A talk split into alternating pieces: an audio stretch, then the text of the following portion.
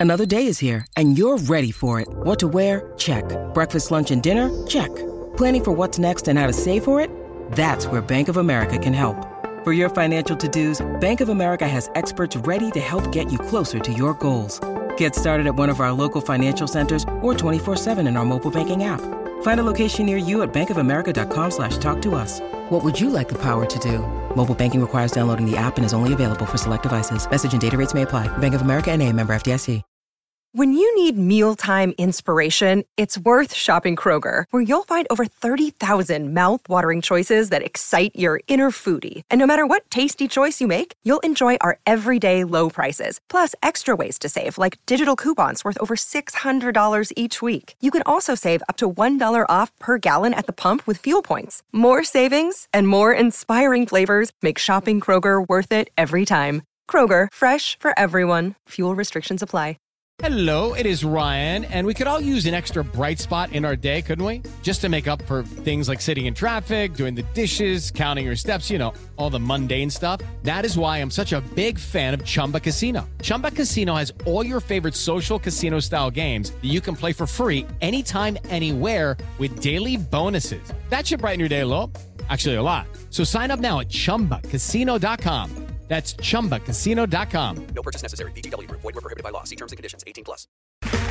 Okay, round two. Name something that's not boring. A laundry? Ooh, a book club. Computer solitaire, huh? Ah, sorry. We were looking for Chumba Casino. That's right. ChumbaCasino.com has over 100 casino style games. Join today and play for free for your chance to redeem some serious prizes. Chumba. ChumbaCasino.com. No purchase necessary. Were prohibited by law. 18 plus. Terms and conditions apply. See website for details.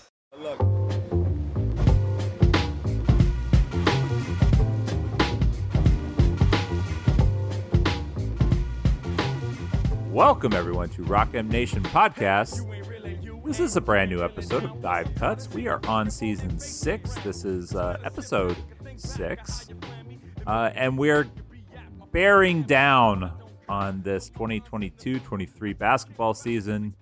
Uh, and we are here to talk about your Missouri basketball Tigers. I'm your host, Sam Snelling. With me, as always, uh, the bourbon fanatic himself, Matthew J. Harris. Matt, how are you? I'm fine. Uh, I, there's just one more set of vi- video clips to cut. One more set left, Sam. Too many, too much time spent trimming and then uploading to Vi- Vimeo, but we're almost through it. I can see light at the end of the tunnel. Well, we we know that the uh, the player previews have been have been popular. Uh, we are we are getting our way through each and every player uh, that holds a scholarship on this basketball roster. Um, we're recording this uh, October 25th. It is Tuesday evening. Uh, earlier today, we uh, published, um, and by we, uh, the the Mats, uh, Watkins and and Harris uh, published Demoy Hodge and uh, Demoy and and Trey and uh, Sean and uh, DeAndre and Caleb and Kobe and Ronnie. Is that everybody that we've done so far? That's everyone we've done so far, and I think Noah arrives ah. on on on October 26th. I think he arrives uh the day that this podcast goes into feeds. And but, we are we are very excited about this one uh, because Noah Carter is is one of our uh, one of our favorites. I, I I know I know you're a stan, so uh, it there may be seven minutes of video for people to digest. but he's, uh, well, he's he's like you know he's one of those guys that uh, you know like he's just he's a good player and he he does a lot of good things on the court.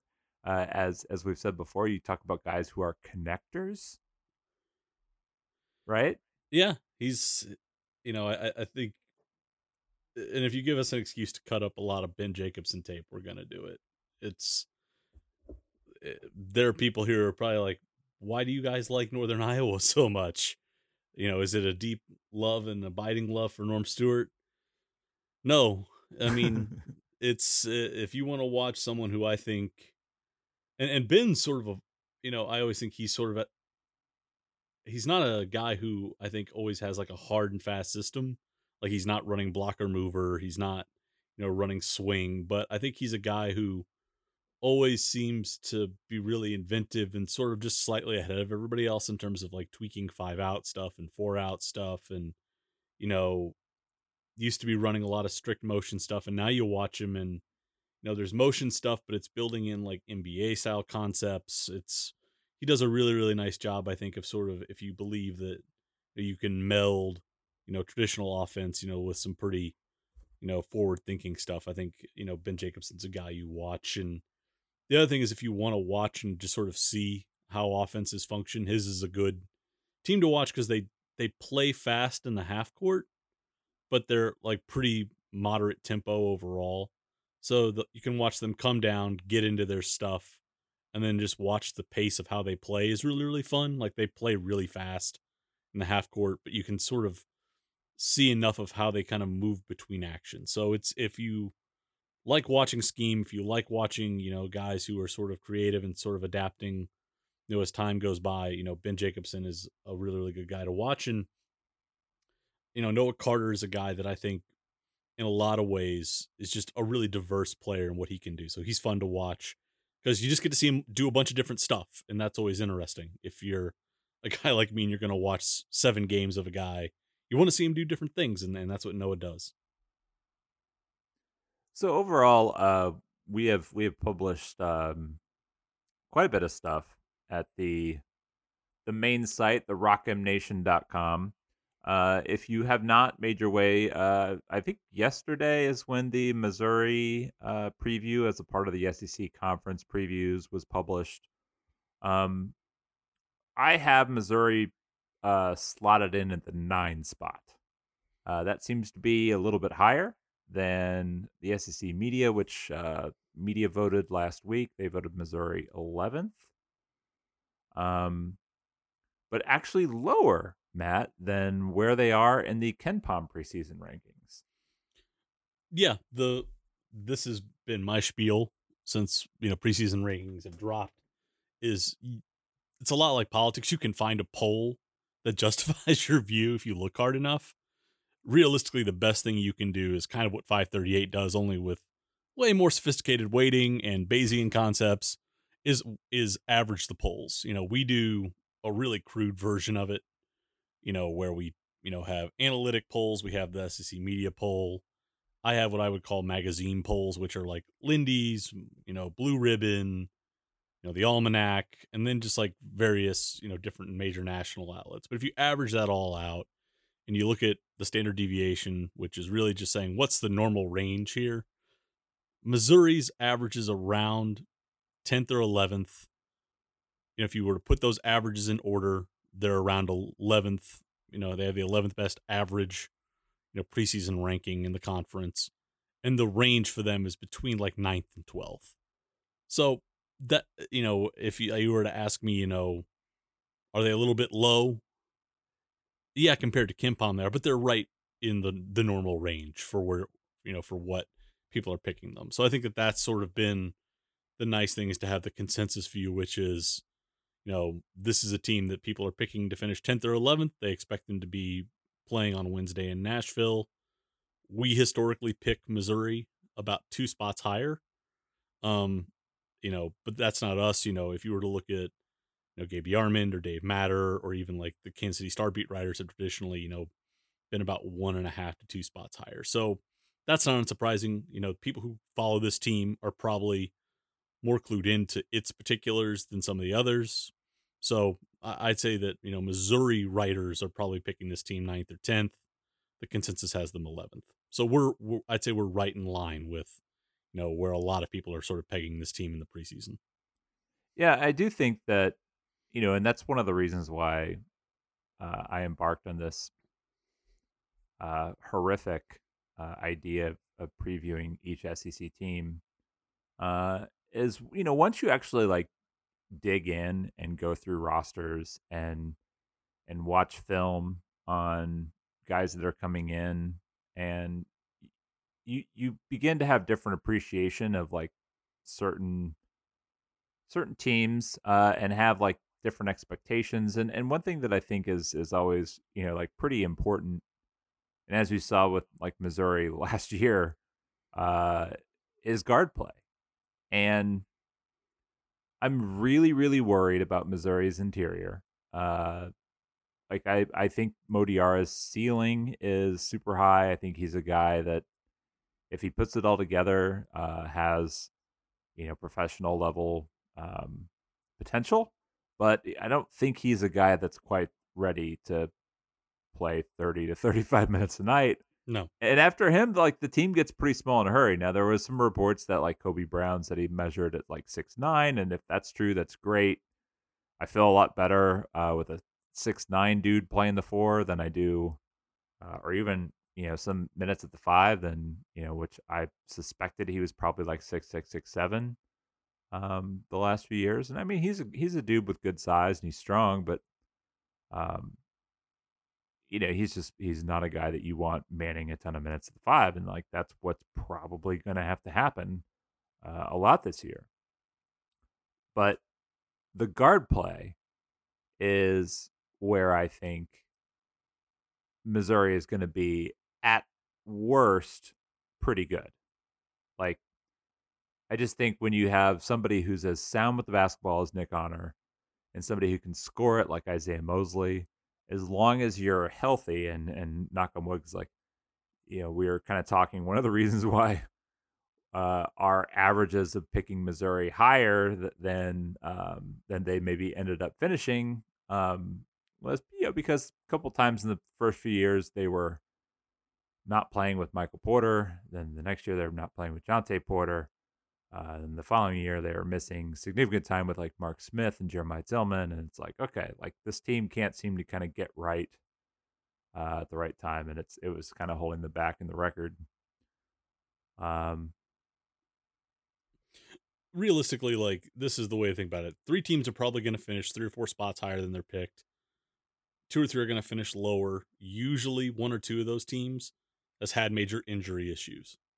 So I think if you're going to say anything, you know, us and other outlets usually sleep on two to three teams, but everybody else usually winds up within one to two spots of where they're picked. And I think the biggest thing in what we've talked about is are you getting your tiers right? Like, do you have the teams that are going to be fighting for double byes correct? Do you have teams in the four to seven slots who are going to be competing on the bubble? Do you have those teams identified? You know, and then, you know, realistically, when you get to spots eight through 12, the margins there get so fine. Like there's usually only two to three games in the standings separating those teams, and you get into tiebreaker situations where realistically it's it's things you can't foresee in the preseason, but are you picking those four or five teams that are, you know, kind of fighting on the back end of the bubble into the NIT and in trying to stay out of Wednesday games correct. And then usually you can pick the bottom two or three teams. Like I'd say most of the time, writers can easily identify the top four and the bottom three. And most of the time, we have probably like 60% consensus around the other three or four possible NCAA tournament teams. And then it's just really a crapshoot in between spots eight and 12. You know, it's really what happens in individual outcomes in 100 60, 170 plus games, 190 plus games in the SEC slate. It really is, you know, the margins are just that sort of crude that nobody can really nail it. But are you getting the teams, you know, sort of stack, you know, staggered correctly and sort of, you know, stratified properly? And I think Missouri right now is probably in that tier, you know, with the Mississippi schools and you could throw Vandy in there maybe uh, those are the teams that I think that Missouri is going to be fighting with between like ninth and 12th in, in the standings at this point. If they're on the upper end of that bound, maybe they push somebody like LSU for eighth. But I think it, anything that has Missouri north of eighth right now, I'd say is uh, extremely confident in, in where this roster is right now. And I think to your point, I'm not sure the front court depth is at the point where I would feel comfortable putting this team, you know, solidly smack dab in the middle. I think there's real concerns there.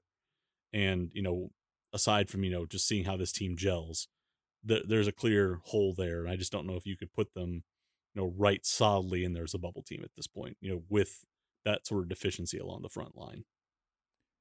Yeah, and I, I think what you're you're probably saying for the people that are maybe higher, um, yeah, I think we could probably add in our our good friend Matt Watkins into this group, uh, is you're you're looking at the production of a guy like Isaiah Mosley as as being sort of a difference maker in some of those close games because so much about where you end up in uh, the the SEC standings comes down to uh, you know a few different games and and one of the things I always try to do with my preview uh, you know for for every SEC team is is look at like what are the the kind of key games that you think uh, can can turn them from like a you know being a, a 12 seed to being uh, you know an eight seed or or even possibly a seven if they kind of get that uh, to kind of go their way. And if you have a guy like Isaiah Mosley um, who on a good night can carry you offensively, um, you know, then that's maybe all it takes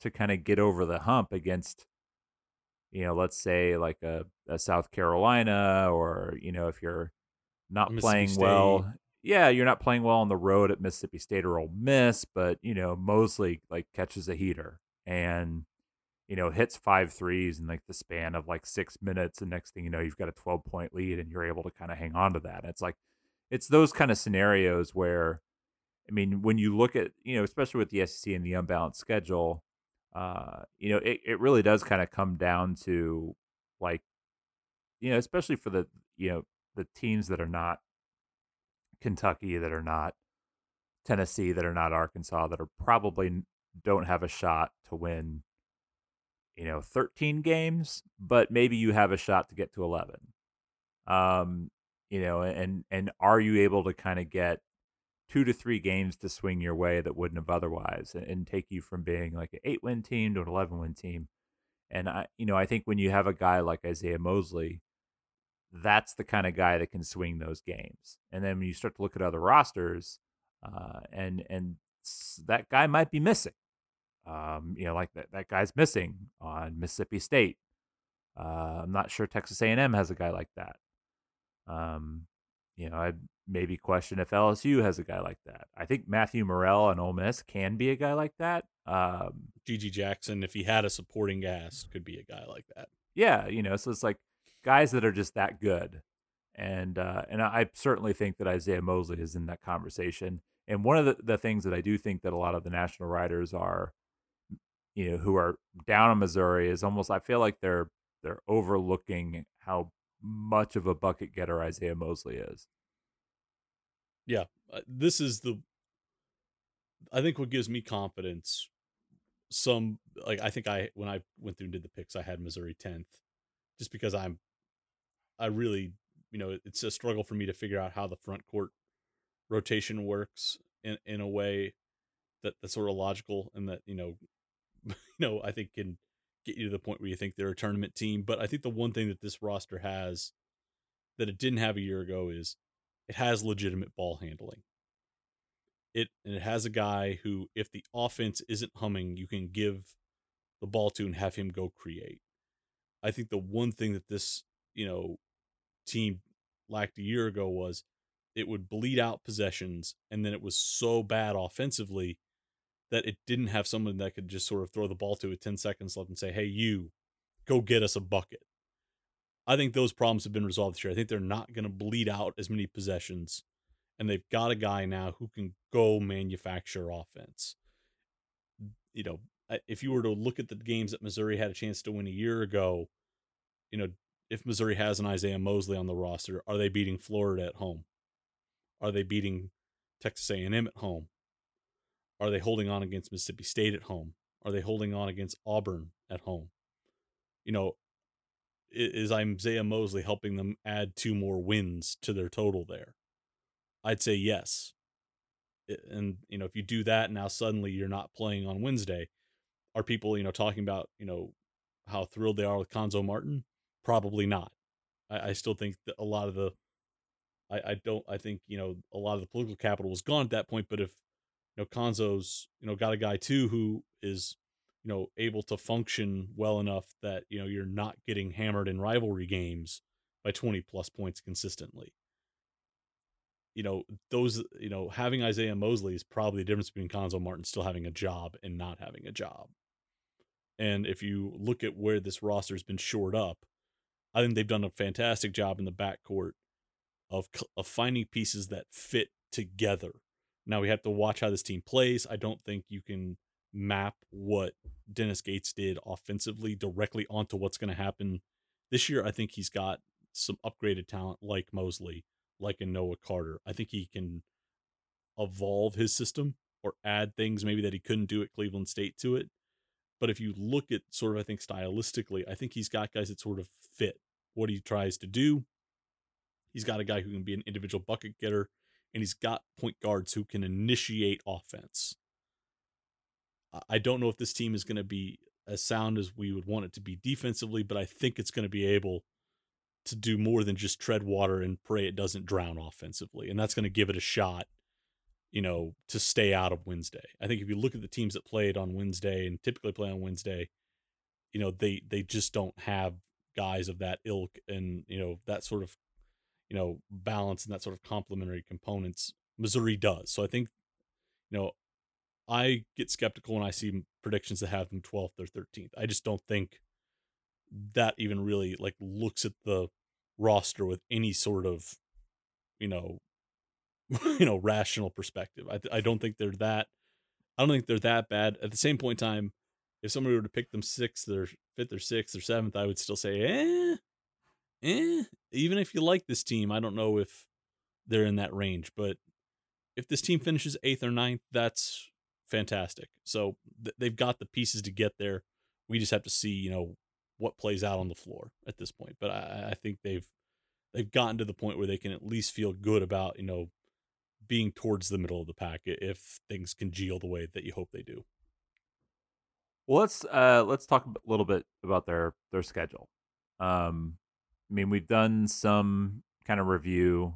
Um, I think for the most part, uh, it would be surprising if they, you know, don't rattle off a bunch of wins at the beginning of the season. Um,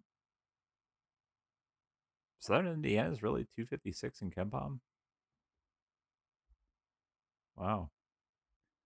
That is better than I expected. Um, okay, so looking at the non-con, uh, one, two, three, four, five, six, seven, eight, nine games to start the season. Missouri is a projected winner. Now, one of those is on the road at Wichita State. Uh, that is a one point game, but every other game is a pretty sizable uh, difference in points. I think Yeah, if you Penn, average the and if you average the, the prob- closest. If you average the probabilities, they're a slight lean at Wichita State. I think you could feel pretty safe in saying this team should start eight. No, that's uh, unless something you know Penn, you know, could be pretty feisty in the Ivy. Um, could get tricky. They've got some experience coming back. Uh, they've got a, I believe, a, a trio of juniors, guys who have played together for three years now. So, um, they've been an adequate Ivy League team. So it's possible that you could see like a, a team like that kind of take a step up and and and be tough. Um, but even even that's like well, that's one of those games where even if you play bad, you could still probably pull out a win. You're at home. It's early in the season. Um, outside of that, like it's really hard to envision anything getting too challenging for them uh, up until that Wichita, Wichita State game. And Wichita State's lost some pieces. Like they lost, you know, Ricky Council in the transfer portal uh, to Arkansas. We'll see him, you know, in January. They lost Dexter Dennis. We'll see him at Texas A&M. It's you know, it's it's kind of a weird year there for Isaac Brown because they've, you know, I'm looking at the pieces that are gone here. Ricky Council is gone. You know, I think if I'm trying to even get through the 2022 roster here, Ricky Council is gone. It's They got James Rojas. They do have James Rojas now. If you're if you're looking for familiar names, um, I- a b- small uh, role player at, at Alabama last last two years was he hurt two years ago?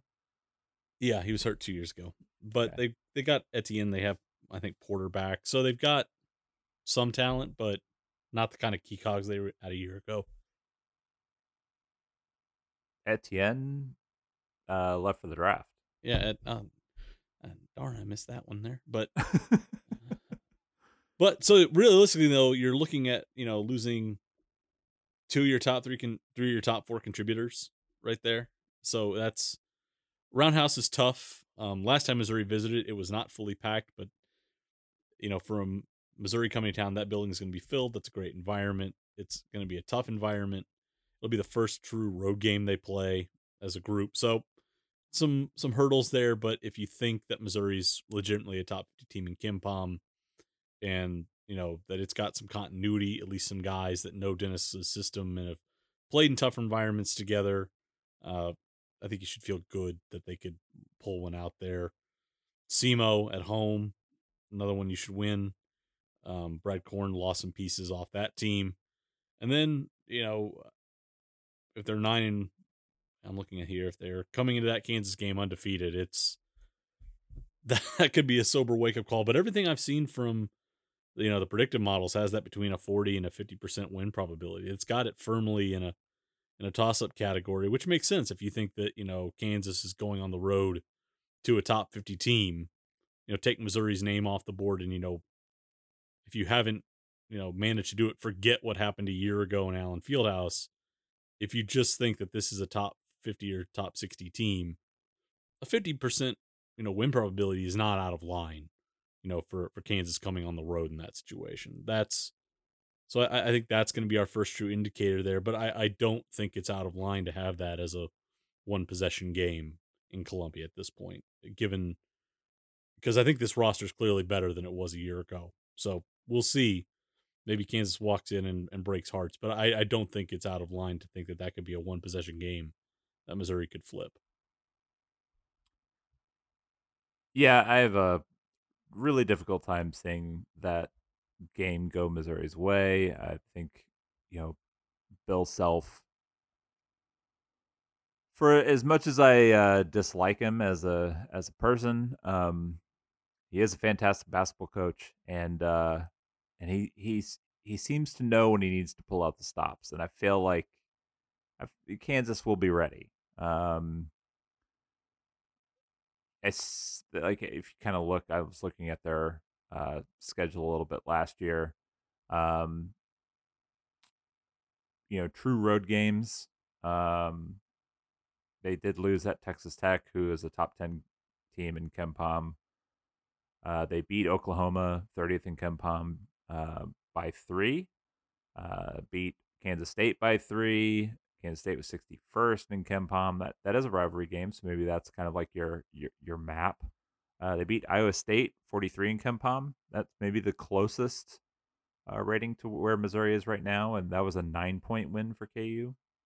Um, interestingly enough, like I, I kind of feel like that Iowa State team and Missouri may be able to mirror each other a little bit, but uh, Iowa State really excelled by being a excellent defensive team and being able to do enough offensively. And I think I think Missouri is probably going to be the opposite of that. Like I think Missouri is going to be a pretty good offensive team, and I think they're going to struggle defensively, and probably do enough to kind of you know keep them in games. Yeah, I think, and timing matters too. That Iowa when Kansas State went when Kansas went to Iowa State, Iowa State was in the middle of really really struggling. They had, the hot started kind of cooled. They were, you know, I think they ran into the meat of their Big 12 schedule early. They had to rally to get into the tournament. I think people forget that. They had to really sort of make a push over the final eight games of the season just to get into the field. So it, it'll be interesting to see where Missouri is. I think that that's this is you know when we talked about the non-con schedule when it came out and we sort of talked about the scheduling philosophy this is one of those games where I think, you know, you didn't need to go out and do what Cuonzo Martin did a year ago, which was probably scheduled too aggressively. But, you know, is there a game that, you know, you turn SIU Edwardsville into a good Valley team or a good OVC team? You know, do you turn Houston Christian into, you know, maybe eh, like an AAC team, another AAC team, you know, and there is there, were there one or two other games in there that you could have, you know, put in Columbia for the front end of a home and home with somebody and, you know, still gotten your team ready for that type of, you know, opponent that you're going to see in Kansas. It feels a little bit jarring to go eight games against, you know, teams that should be wins to go to Wichita State and then like ramp up to Kansas at home, you know, the semi road trip to, you know, UCF, then into bragging rights. It just feels like things ramp up really, really abruptly there. but Yeah. it, it is what it is at this point.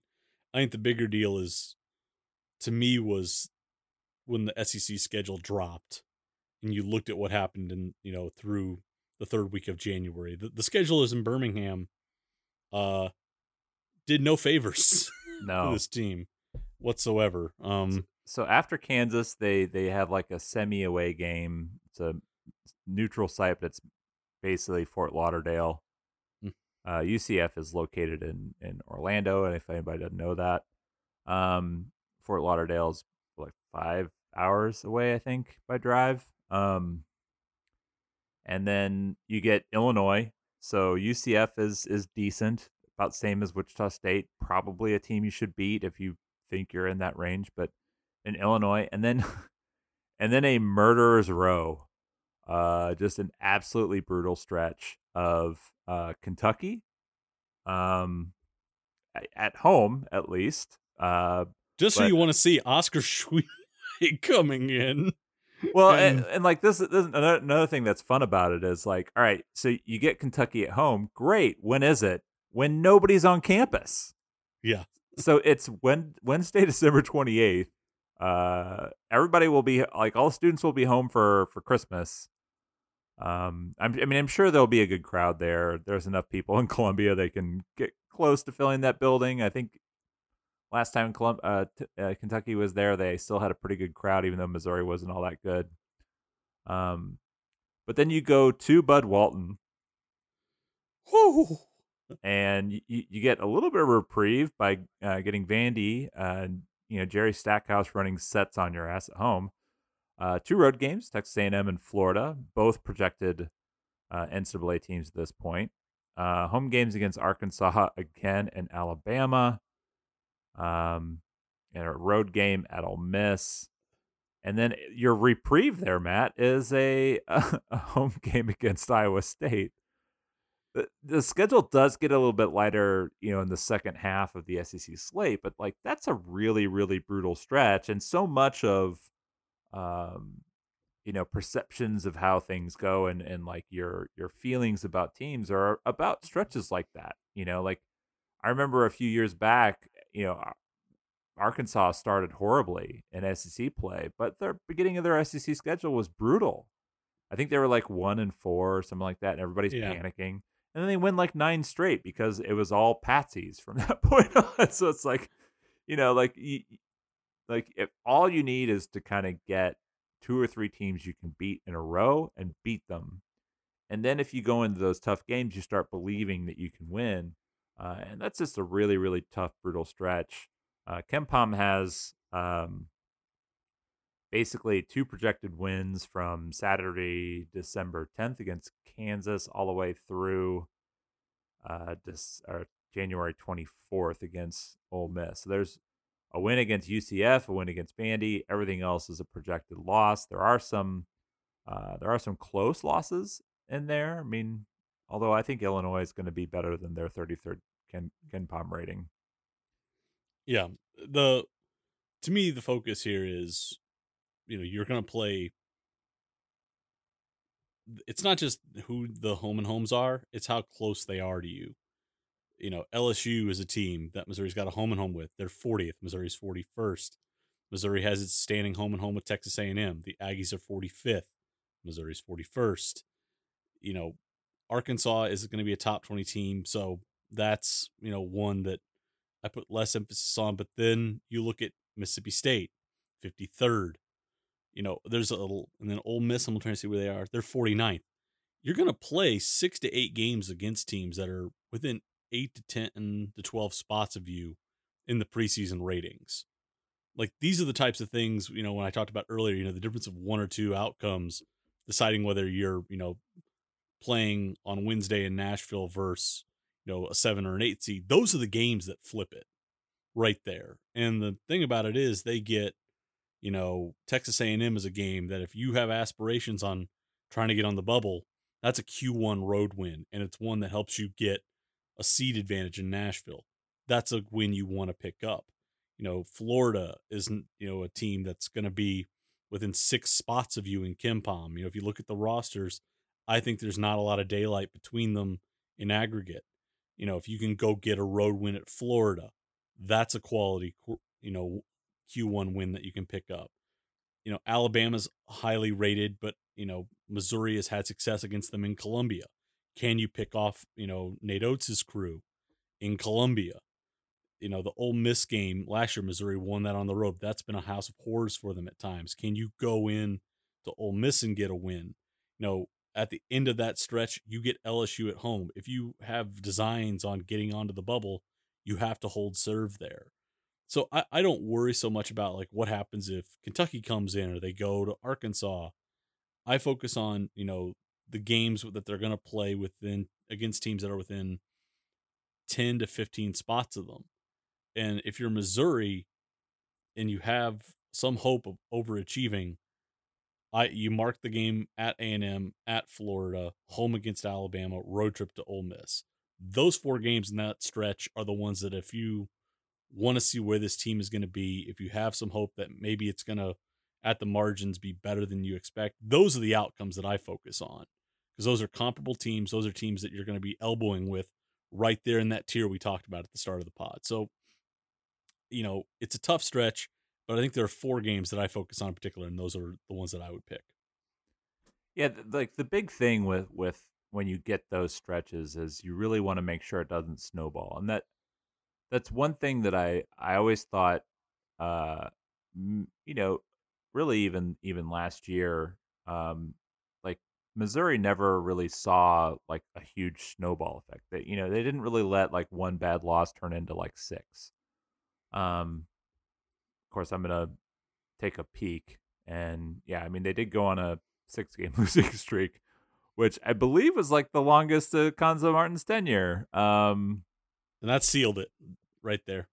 The, I think if you looked back, that was sort of the moment, you know, where Missouri, you know, beat Alabama. You know, they're feeling good. They got shellacked at Arkansas, which wiped that out. So those two got nullified. But then you had that run where they, you know, couldn't they let the lead slip away against A&M.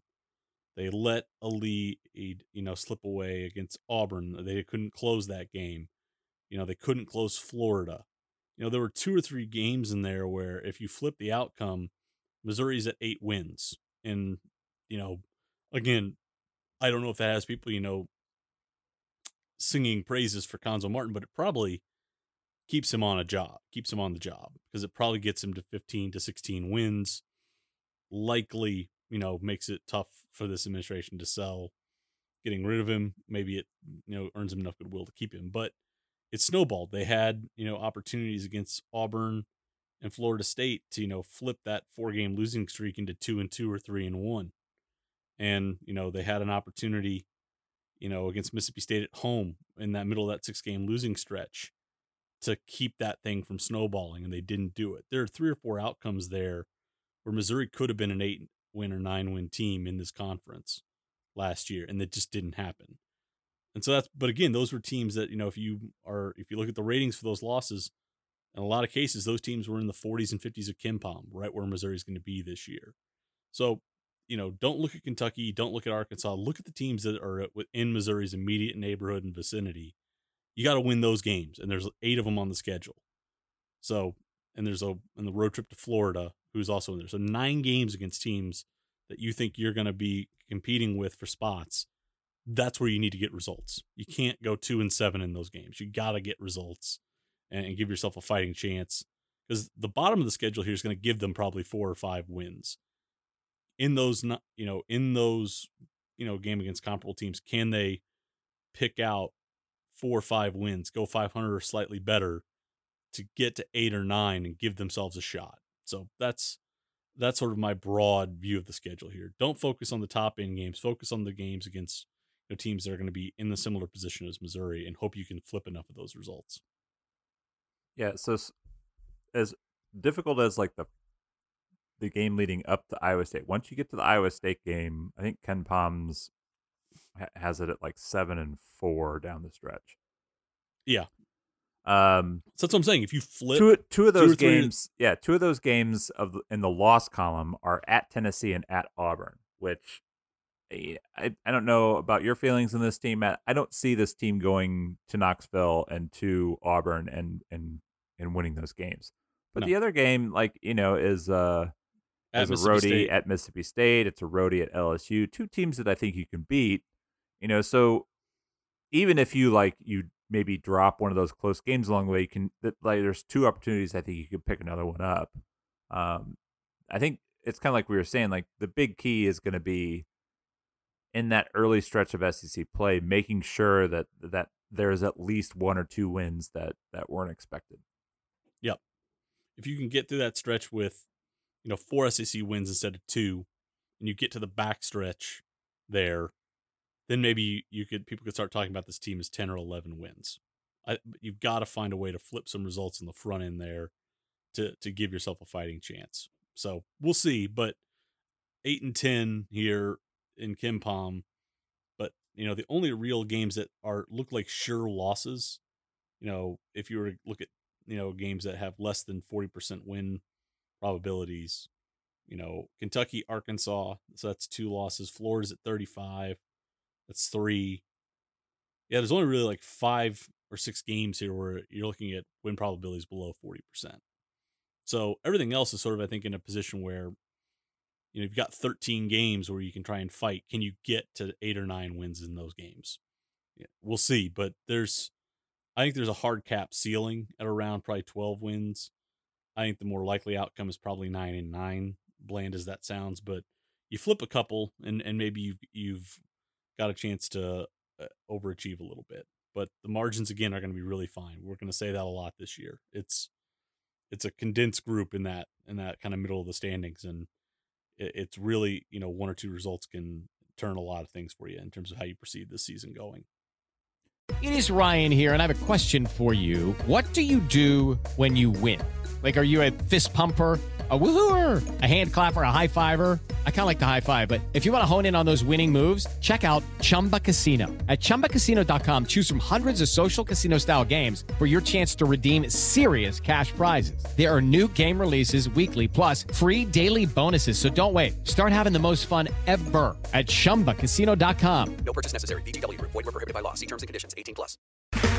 Okay, round two. Name something that's not boring. A laundry? Ooh, a book club. Computer solitaire, huh? Ah, sorry, we were looking for Chumba Casino. That's right. ChumbaCasino.com has over 100 casino style games. Join today and play for free for your chance to redeem some serious prizes. ChumbaCasino.com. No purchase necessary. Void were prohibited by law. 18 plus terms and conditions apply. See website for details. Yeah, my uh my my preview had a uh Missouri at eight and ten. I think initially you kind of picked them at seven eleven.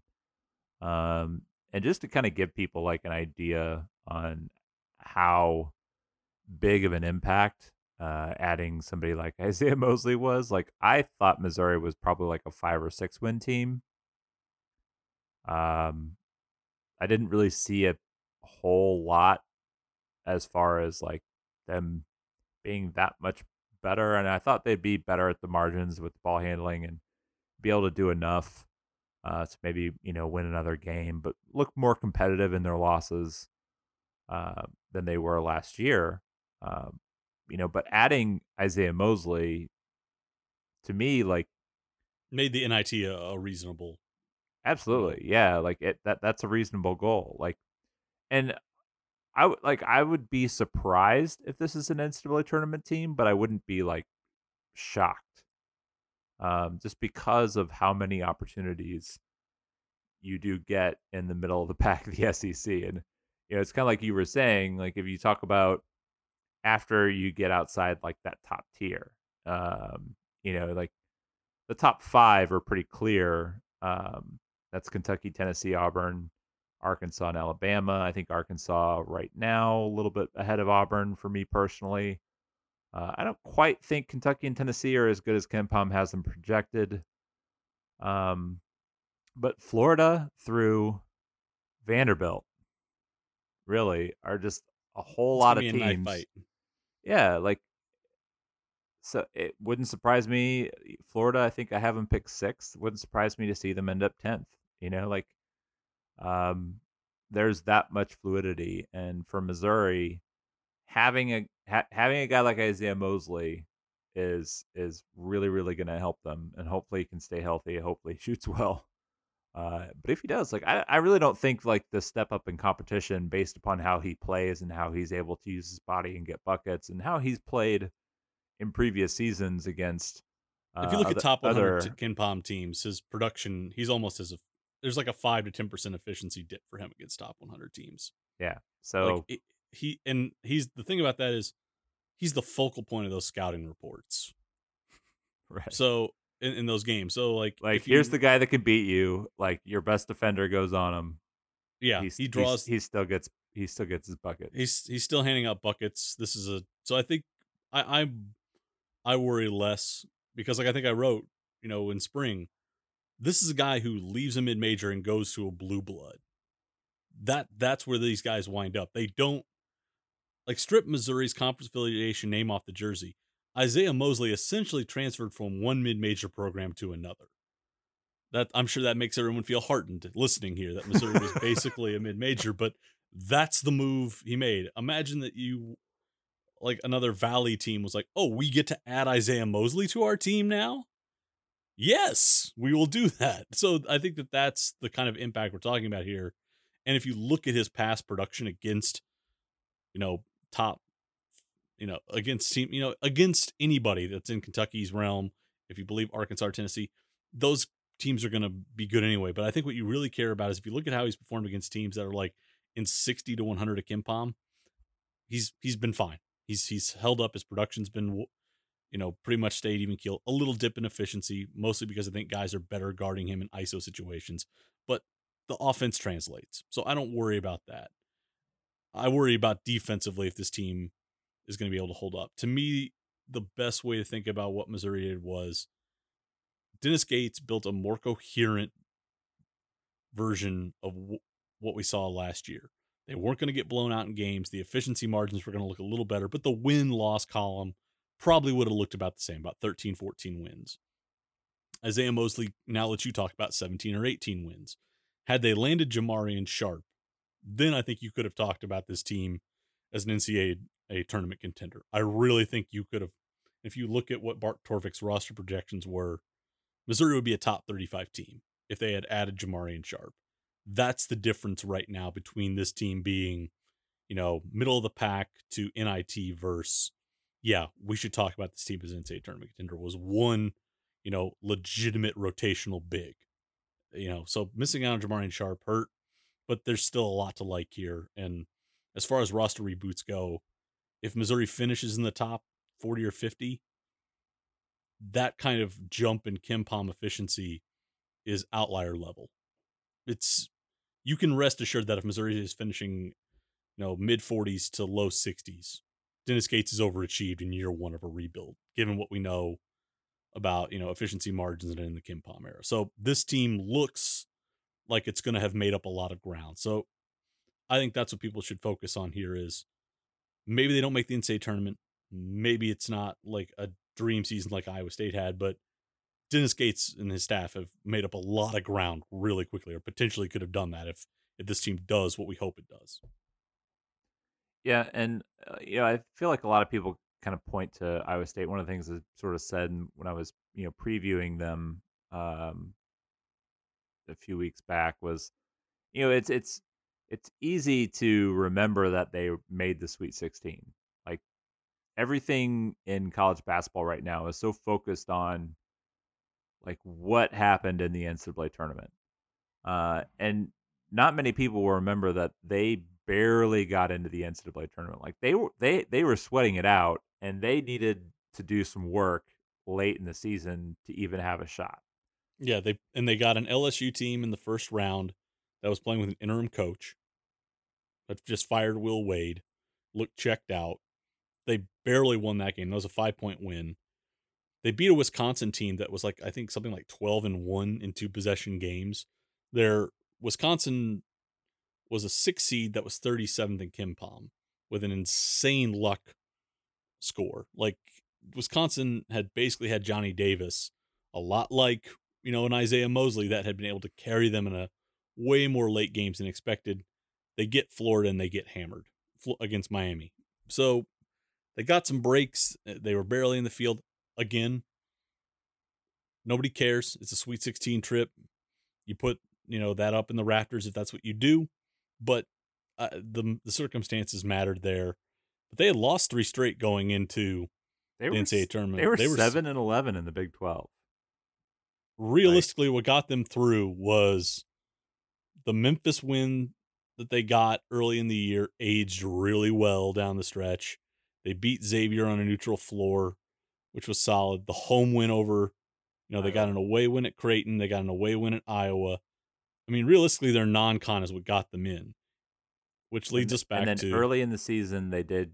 Uh, they got Texas, Texas, Tech. Texas, and Texas at home. But to our point earlier, you know, Iowa's non-con last year, know, was 327. They played a bunch of body bag games like Missouri, but they picked off every single one of their Q1 games. If you want to talk about Missouri doing what Iowa State did, they've got to beat.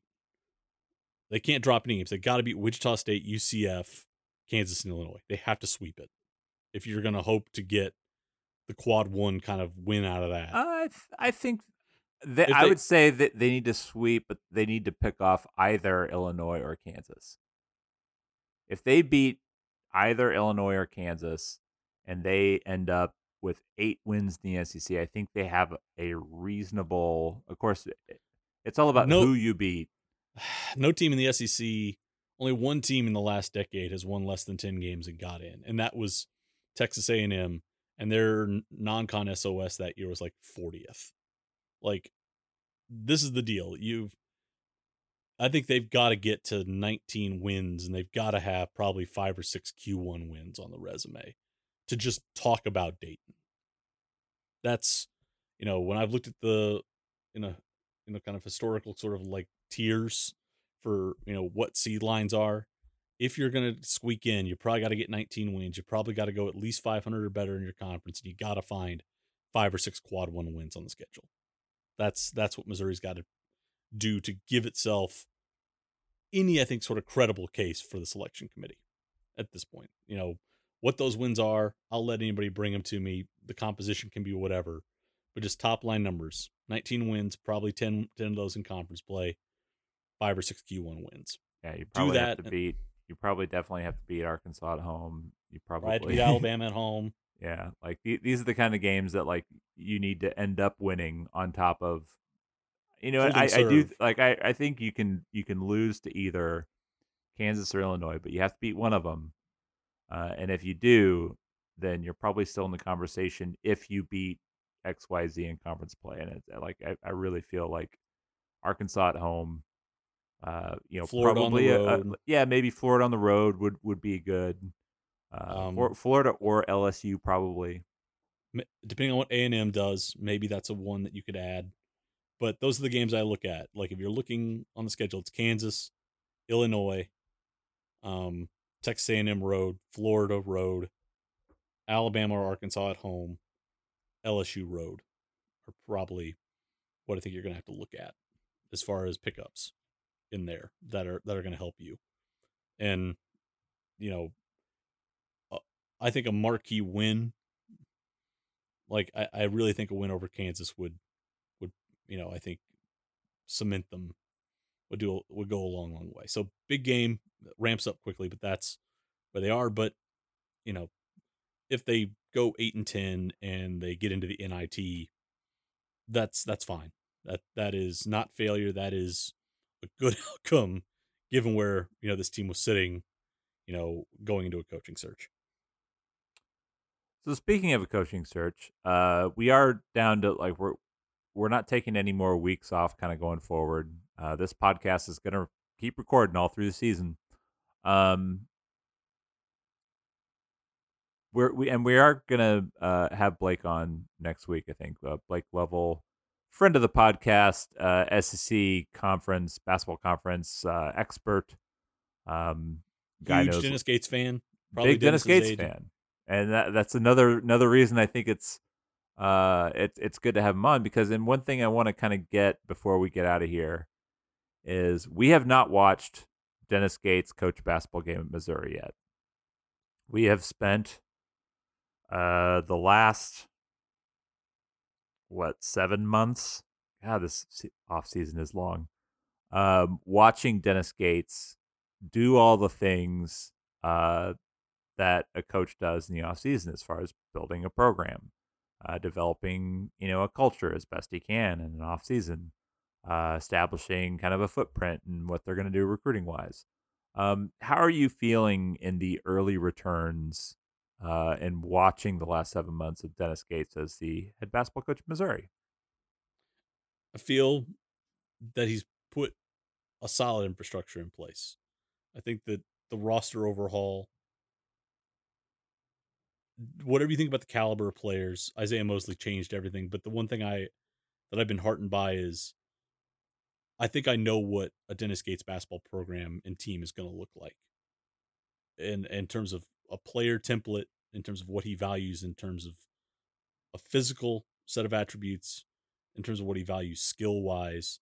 And we'll see how he evolves stylistically as recruiting sort of scales up at the high major level. But they've sent out 100 offers, and that's a big enough sample size. And I've watched enough of the, I think, a decent enough sort of selection of the guys they've offered where I can sit down and I can tell you this is what Dennis Gates likes to do on offense and defense. These are the types of players he tends to recruit. And I think this is kind of the direction he wants to go. Look, I think Cuonzo Martin was a fantastic person. I think Cuonzo Martin represented the university in every way that you could hope for. I think Cuonzo Martin's views on wanting guys who were tough and bought in and selfless was absolutely right. I've said that Cuonzo Martin was an effort coach and a mentality coach. I don't think you could sit down and say, this is what Cuonzo Martin wants, you know, in terms of a skill set from a player, in terms of a set of physical attributes, and this is what I know they're going to do on offense and defense. I think they were really, really great at being a scouting report based team. I think that they could sit down, evaluate another team, and go out and try and take away what they wanted to do. I think Dennis Gates is the opposite. I think that you know people have perhaps undersold him schematically and in terms of his X's and O's, but I think you know after 10 or 11 games, we'll be able to say this is what a Dennis Gates basketball team looks like. Will it work long term? Will it get Missouri back to where we want it to be? That we got to see. But I'm heartened that there's an identity and there are things you can sit down and clearly explicate about this team and about this staff. And that that's a that's a big step forward. So uh, modest, you know, probably couching on my part, but I, I like the fact that you can start to see what an identity of this program is going to be. Will it work? We'll see, but I, that's all you can ask for at this point is is to see an identity sort of taking shape. Well, and I will add to that that one of the things I've been probably most heartened by, I maybe other than just seeing the university's overall investment into basketball by giving uh, Dennis Gates, the, you know, the the depth of staff that he has now. But one of the things that I've been heartened by the most is is discovering like the level of sort of wonkiness that that Dennis Gates seems to to have when it comes to to just like being a basketball junkie. And I like I think if in order to be a basketball coach, you pretty much have to be a basketball junkie. But how much of a junkie? Like for for all the things that we're you're just sort of espousing about Cuonzo Martin, you're right. Like Cuonzo Martin, you know, was not spending a ton of time, uh, you know, breaking down Tin Rife. uh, you know, br- br- well, I was just gonna say like breaking down like you know women's uh sideline out of bounds European basketball, like uh, you know, after timeout, sideline out of bounds plays, and like that's the thing. Like you see Dennis kind of tweeting these stuff out, and I'm like, man, like he's he's watching film and and really really breaking down uh, as much basketball as he can, and and gaining as much knowledge as you can, and, and being a a a complete and utter junkie about it. Um, I think that's good. I think that uh, you know, and and I do think there are some you know some sort of tropes about uh, different coaches based upon their skin color and like what kind of coach they're going to be. Um, I like Dennis Gates is a basketball nerd, and I think it's funny that like somebody like Matt Norlander went around and followed Todd Golden. Uh, and I've read a lot about Todd Golden this offseason, uh, you know, trying to, or even as he was becoming a, a potential uh, Missouri basketball coach. And I'm uh, not uh, not going to say that Dennis Gates is a a wonkier, nerdier basketball guy than Todd Golden, but I, I think he might be. And that for, for, me, and I think for you, and also for uh, for our friend Matt Watkins, I think that's going to be kind of fun. Um, you know, because I, I don't necessarily think Missouri is going to be out schemed. Um, every coaching hire comes with risk. No matter who you're hiring, what school you're hiring them at, uh, there, there's there's risk involved. So it's entirely possible Dennis Gates doesn't work out. But I will say that I feel a lot better on October 25th uh, after watching this guy for seven months than I did even at the outset when I thought I had a pretty good idea of of what Missouri was getting when when the hire was made. This is this is a number I'll give people. 355. That's the number of pick and roll passing possessions among Missouri's ball handlers going into last season. You know, Cuonzo Martin, you know, said, you know, we, we want to run a pick and roll heavy scheme. We want to stick with Barcelona. We're going to keep this going. He had, they had a third of the number of pick and roll passing possessions that they did off an NCAA tournament team. Now, this roster that Dennis Gates has put together, 1,200 pick and roll passing possessions. Like, whatever you think about scheme, whatever you think about a guy's developmental track record, Dennis Gates went out and got guys who can do the job. Will it work?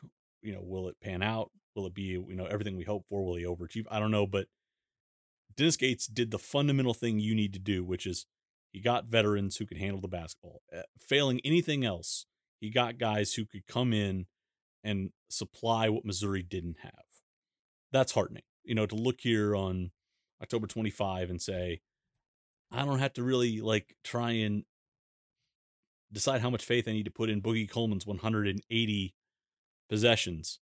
He's got Nick Honor, who's run, you know, just 900 pick and rolls period at the collegiate level and passed on 60% of them. Like, I don't know if Nick Honor's going to be an all conference guy. I don't know if Nick Honor's even going to be the, you know, top five guy in the conference, but Nick Honor has two years of ACC experience. He's run a ton of stuff. He's got a ton of experience. He's at least going to stabilize that position. That's where I think the difference is, is that I don't think you're having to sit here and go, well, hope these guys are right. They I think they've gone out and they've you know found pieces that at a minimum are going to make this roster competitive, going to give itself a fighting chance in year one, and then after that, it's how well can they recruit. But they're off to a fast start in 23, and you know if you look at who they're bringing in for 24, they're ambitious. So we'll see how it goes, but they seem to just be, you know, they seem to be stringing together a lot of singles and doubles. We'll see, you know, you know what the run total adds up to but they're doing the kinds of things you want to see a program do in terms of getting you know a healthy foundation in place. Anything else you want to hit on before we get out of here? Now let's bring on blake next week because blake can then we'll give blake 10 minutes to sing dennis gates praises. You're right. Uh all right well with that all being said uh thanks everybody for tuning in. Make sure um that you are subscribed to this podcast feed wherever you download and listen to your podcast, whether that's Apple Podcasts or the Google Play Store. We are also on Spotify. If you're subscribed to Spotify, you can get us there. Um, you'll also get all the episodes before the box score. You can hear uh, Nate and usually BK. BK has been uh, vacationing in the northeast of the country. Uh, always a, a good time to be up in New York and Maine. Um, I think it's pretty uh, pretty up there, pretty pretty. Um, but yeah, so they'll they'll be back soon as uh, BK returns They'll talk all your Missouri football stuff. Uh, head over to the flagship at rockmnation.com. You can catch all of the basketball preview stuff we've been publishing. Uh, if you go to sort of like the very top of the page, you'll see a a link um, that will provide you uh, direct access to everything that we have we have published so far.